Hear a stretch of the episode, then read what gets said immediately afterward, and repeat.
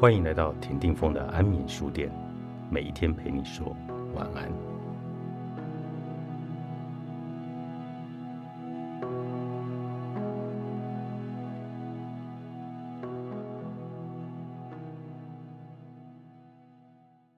把对的人放在对的位置，最强大的团队会让合适的人担任合适的角色，并让他们强化自己的个人实力和技能。相反的，当人被放在错误的角色时，你可能就会得到功能失调的团队。至少，没有人会希望让人扮演明显错误的角色。这听起来很容易，但实际上并非如此。教育家劳伦斯·彼得在二零零九年出版的同名作品中提出了彼得原理。这个概念呢，让最广为人知的就是这一句话。管理者会一直升到让他们变成无能的阶级。他的意思是，人们会根据在前一个角色中所扮演的角色被晋升到新的角色，但这个新的角色所需要的能力可能与先前的角色完全的不同，而且可能并不适合他们。最后，他们将被提升到一个并不适合他们的角色，也就是让他们变成无能的阶级。而在那里，他们将面临挣扎。当员工表现出色时，很自然的会因为他们出色的表现而提供他们升职奖励。然而，在进行这些晋升时，你需要记住彼得原理，你才不会把人放在不可能成功的位置上工作。一个人在你的组织中成功的时间越长，就越有可能出现这个问题。更高的职位通常设计了不同的技能。例如，更多的人员管理和更少的个人贡献，这可能会削弱了某人的优势或职业目标。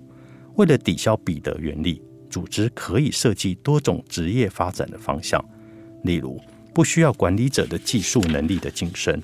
此外，更高的角色往往涉及了更多的战略，而不是战术。整体而言，战略是大局，而战术是细节。战略是长期的。决定了最后的成功该有的样貌，战术则是短期的，决定着我们下一步该做什么，以便迈向成功。要考虑彼得原理的原因，就是如果把一个强于战术但并不精于战略的人晋升到需要战略的位置上，那就可能会有问题。当一个人想要一个他们并不适合的位置时，同样的问题也会出现。在这种情况下，你就要判断他们是否可以随着时间升任这个新的角色。如果你认为他们可以，就可以提拔他们，并提供成长所需的支持。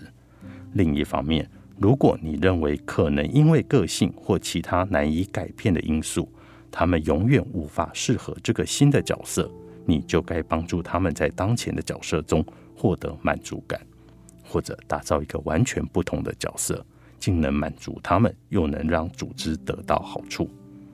然而，一个人在开始时不适合某个角色，并不代表他们永远都不适合这个角色。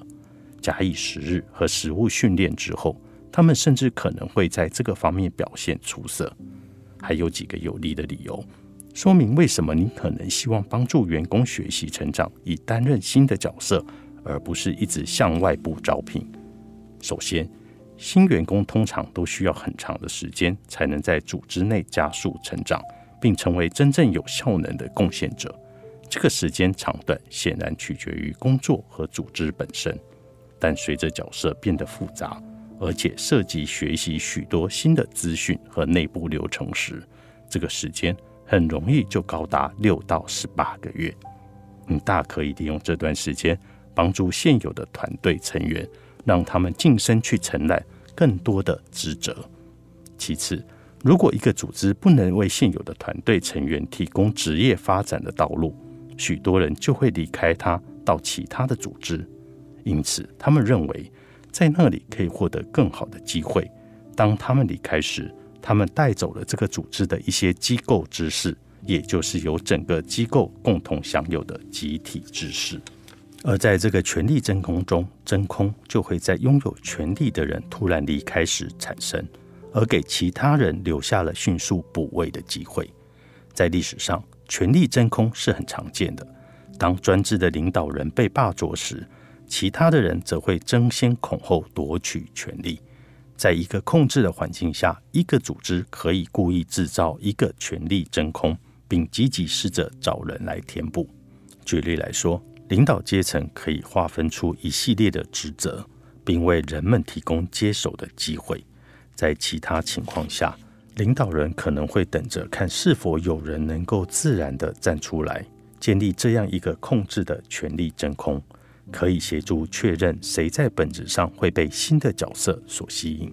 透过观察人们在步入权力真空时的所作所为，你可以在正式将职位授予他们前，看出他们究竟多么适合这些职位。无论你决定怎么做，为团队成员找到正确的角色和责任，都是一个值得采取的步骤。对任何团队来说，理想的情况就是。你清楚地描绘了角色和责任，而非常适任的人在本质上也受到激励，并能够在这些职务上表现卓越。这就是十倍团队的构成要素。超级思维，作者盖布瑞·温伯格，罗伦·麦肯著，彩石文化出版。